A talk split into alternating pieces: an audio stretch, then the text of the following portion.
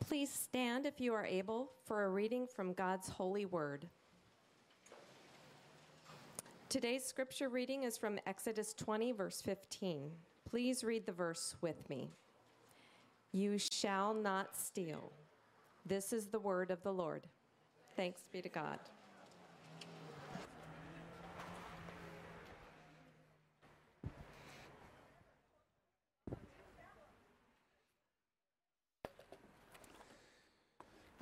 Well, good morning, all.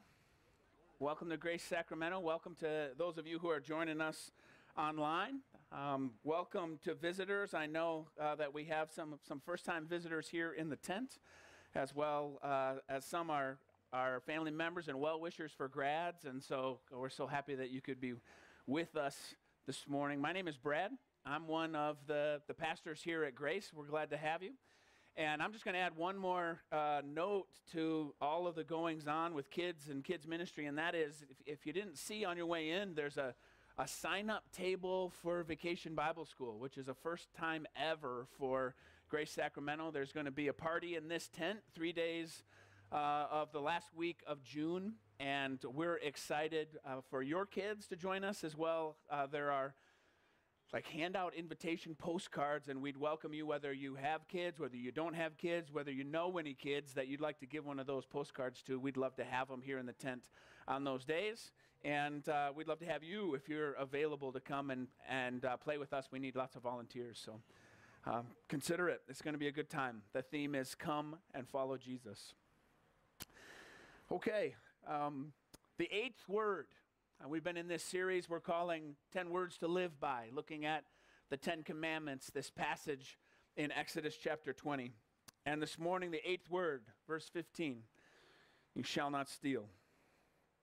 Uh, last summer, my family and I went on an extended vacation, and uh, when we got back, I realized on my regular commute between here and home that while we were gone, they had bulldozed this rundown house that li- that's right next to the railroad tracks and had already begun uh, construction on something that was going to be immense. They were grading the land and, and pouring cement.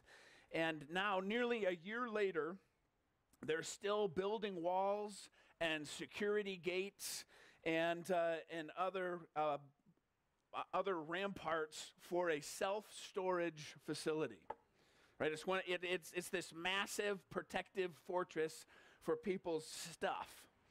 And when it's finished, uh, when this one is finished, there will be no less than four self storage facilities between my house and the church. I passed four of them. We got lots of stuff. More than we can cram into our houses, and so we rent space to cram it into and then we pay people to protect it so that nobody can take it. After all, isn't that what the Bible says? You shall not steal.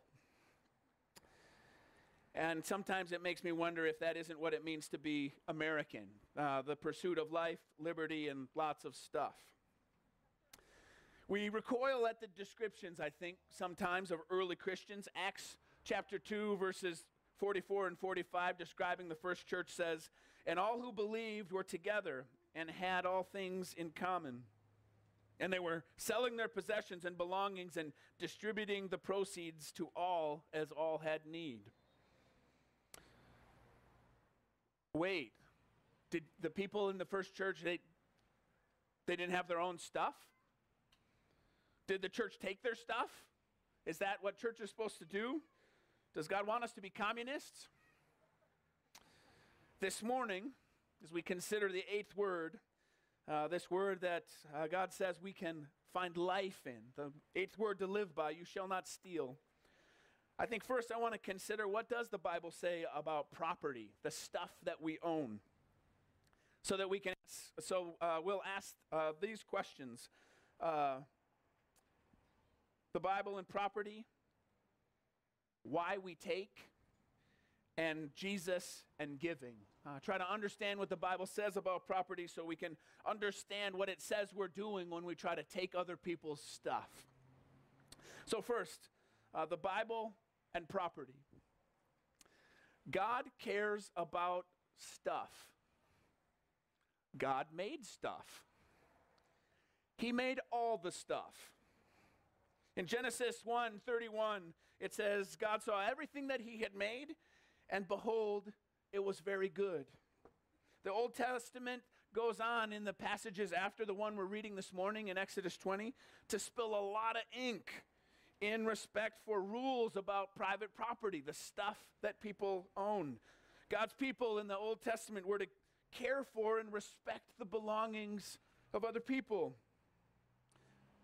Don't take someone's millstone as a pledge because if you take their millstone as a pledge for a debt, then they can't grind grain and make bread, and so they can't feed themselves. What happens if you damage someone else's property or accidentally injure someone or kill someone or their livestock? The Old Testament has a lot to say about what needs to happen between families and individuals. But probably the way the Old Testament talks about the promised land is most helpful for us to understand a biblical perspective on stuff. God promised a nation of slaves, the Israelites who had just been rescued from slavery in Egypt. He promised a people who had nothing a land to possess as their own. And it was a land that belonged to the Lord. Uh, but every member of his people was going to be promised that they would inherit a portion. Every member of God's people would get an inheritance portion of that promised land, a portion to steward and to develop. It says to, to, to grow figs and grapes and to bring about a harvest and pasture their flocks and to feed their family and to pass their inheritance on to their children. In a lot of ways, it was a reinstatement of God's original charge to humanity. Genesis 1:28 and following, uh, God says to Adam and Eve, to the people He's created in His image, He says, "I have given you every plant, every beast, everything I have made. Be fruitful and multiply, subdue and have dominion over my creation." So, property, particularly the promised land, was very important in the Old Testament. It was it was a particularly grievous thing when somebody moved a boundary stone because that was saying I have more and you have less. It was clearly taking for yourself what God had promised to someone else and to their family. So it shouldn't be lost on us as we're thinking about what the Bible says about property. It shouldn't be lost on us that Jesus' parables about property and possession have a similar tone. A landowner who trusts the upkeep of his vineyard to some tenants in Matthew 21. A master who leaves money in the care of his servants and expects a return in, in Matthew 25. So the Bible is clear that when it comes to stuff, property that people own, first, everything is God's. He made all the stuff, He owns the stuff. The Psalms say, the Psalms say God owns the, the cattle on a thousand hills. Everything is His. He doesn't need anything from you. But second, that personal property and stewardship of what God gives us is a gift from God. From the very beginning, God, God gave people possession of stuff, land, livestock, and yes, when we figured it out, even money. And He told us to expect that godly stewardship would yield an increase. People who plowed and sowed the ground that God gave them would not go hungry. And the servants who invested talents that they were given would see a return as they sought both investment and godliness. So, God uh, cares about stuff. That's what the Bible says. So, why do we take? Why do we take other people's stuff. Luke 15, Jesus tells a parable about a younger son who demands his inheritance while his father is still alive. The prodigal son, as we often call him, essentially says to his father, I wish you were dead. And then he takes what he thinks will be his if, in fact, his father were to die. It's not so different from an Old Testament story, the story of Jacob in the Old Testament, where a son famously disguises himself as his older brother and sneaks into his ailing and blind father and steals his brother's inheritance and the blessing that was intended for the firstborn in Genesis 27. Both are stories of a son stealing from a father something that a father had already promised to give that son in one way or another. And that's how the Bible understands stealing. So, why do we do it? Before we go any further, I think we should make sure that we include ourselves in this, right? We can all think, and we're all thinking of somebody right now. It's like, well, at least I'm not a thief like that, right? The boss who stole all of those hours and those wages from us, a friend who never paid us back. And we can think of what we define as real stealing, the kind of thing that if you get caught, you get arrested and you do time. And that helps us to justify the fact that uh, when we expense more than we should on the business card, that's not really stealing. When we return stuff after using it for six months and get the money back, it's not really stealing. Or when our neighbor's tools are still in our garage six months later because, hey, he never asked for them back. It's not the same thing, or is it? We take stuff, take other people's stuff. So why do we do it? Well, when we do it, it says something about what we believe. We are saying something about uh, who we think God is when we take stuff, and we're saying something about what we believe about other people. Author Jen Wilkin, uh, who we keep uh, admitting we stole uh, the whole title of our sermon series from, 10 Words to Live By. Jen Wilkin says this. He says, she says, why is it that when people stay in a hotel, they not only sometimes take the shampoo and the lotion, but some of us take a towel, maybe a robe? Apparently, people take the sheets off of the bed in the hotel and take them with them. But when you stay at your auntie's house, you wouldn't dream of sticking a, one of her towels in your suitcase and take it with you. Well, she says it's partly because Hotels are big conglomerates that don't have feelings or faces. A hotel is an unseen entity. An auntie has a face and a name and maybe a smell. And when you take her towel, you hurt her. And if your, if your, if your perception of God is some sort of far off, impersonal, unseen entity, uninvolved in life, then you are less likely to perceive that you hurt him when you take stuff. You're less likely to perceive uh, that anyone gets hurt if he is unseen. And maybe if he's unseen, if I can't see him, maybe he doesn't see me either.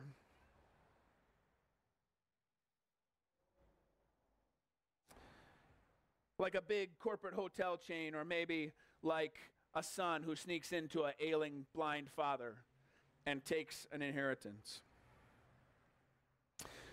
When we stay at Auntie's house, we not only don't steal her towels, but some of us, anyway, probably strip the sheets from the bed and take the towels and bring them to the laundry. Some of us uh, will even start the load because we know her and because we're known by her. And there's a relationship there. And so we take care of her stuff because taking care of her stuff is taking care of her and loving her. And so our theft uh, reveals how we feel about how close God is and how personal God is if all of this stuff is His. But it doesn't matter if we take stuff if nobody gets hurt. But our theft not only reveals our mistaken belief that God is far off and uninvolved, but it also reveals our unbelief that He is good and that He's generous. If you don't trust your parents, right, or if you don't trust the system, or if you don't believe that God really wants to provide for you, then you'll take what you're afraid they're not going to give you. You'll, you'll try to take what you're afraid you won't get if you don't take matters into your own hands. And that's the story behind the first theft in the scripture. Eve takes fruit in the garden because she's become convinced that God is keeping something good from her. And she's got to take it herself. So I say something about God when I take stuff, but when I steal from you or hoard more than my fair share, I say something about you as well. I say something about your humanity. You see, in the promised land, God demonstrated his design by providing an inheritance, a portion of his good gift for every tribe and every family and every individual. God said, I have enough, and I'm going to provide this much for you and your family. A portion on which that individual and that family could bear his image. We've talked about how his image is his signature. This I created and I gave to this image bearer and this to this image bearer that they would uh, steward it and be fruitful and multiply and bring forth from it a, a return. And so uh, that's what it means to be human. All right, to bear God's image, to be fruitful, to multiply, to steward His creation. And so when I take yours, I say that I think you're less than. I say, I think I deserve more than you deserve. I, I'm saying that I think you are less of a steward or less of uh, an image bearer than me, less human than God says that you are, less deserving of your portion. When I move the boundary marker, I say, I believe people like me deserve more, and people like you deserve less. And so we make deep theological statements when we take. So, Jesus and giving. I had the privilege uh, this uh, two days ago, early Friday morning, 6:45 a.m. actually, to join uh, the Zitzman family for Sierra Zitzman's adoption proceedings. Yeah, that's a clap line. Congratulations, Sierra. I, I promised her I would say it like this Sierra Zitzman's adoption because she has a new name. Um, 6:45 in the morning because it was a Zoom call from Alabama. The judge and the whole proceeding was in Alabama. Super wonderful and fun. And one of the things that the judge said to her parents has stuck with me. So we're on the Zoom call, and the judge addresses Luke and Mandy directly, and he says to them, if you have not already, you need to revisit your last will and testimony. If you haven't written a will, you need to write one. And if you have written one, you need to revisit it because Sierra is now your daughter, and therefore she is your heir. She is a legal heir of your estate along with the rest of your kids, an heir of the vast Zitzman fortune, right? My friends, this is the truth of what it means to follow Jesus. Romans 8, 16 and 17 says that the Spirit Himself bears witness with our spirits that we are children of God. Children, and if children, then heirs. Heirs with God and fellow heirs with Christ. To trust Jesus is to become adopted as a child of God to whom he has already promised a birthright, the vast, imperishable inheritance of all that it is that is God's. And I'll remind you that at the beginning of the sermon, I said, What is God's? All the stuff. He made it all.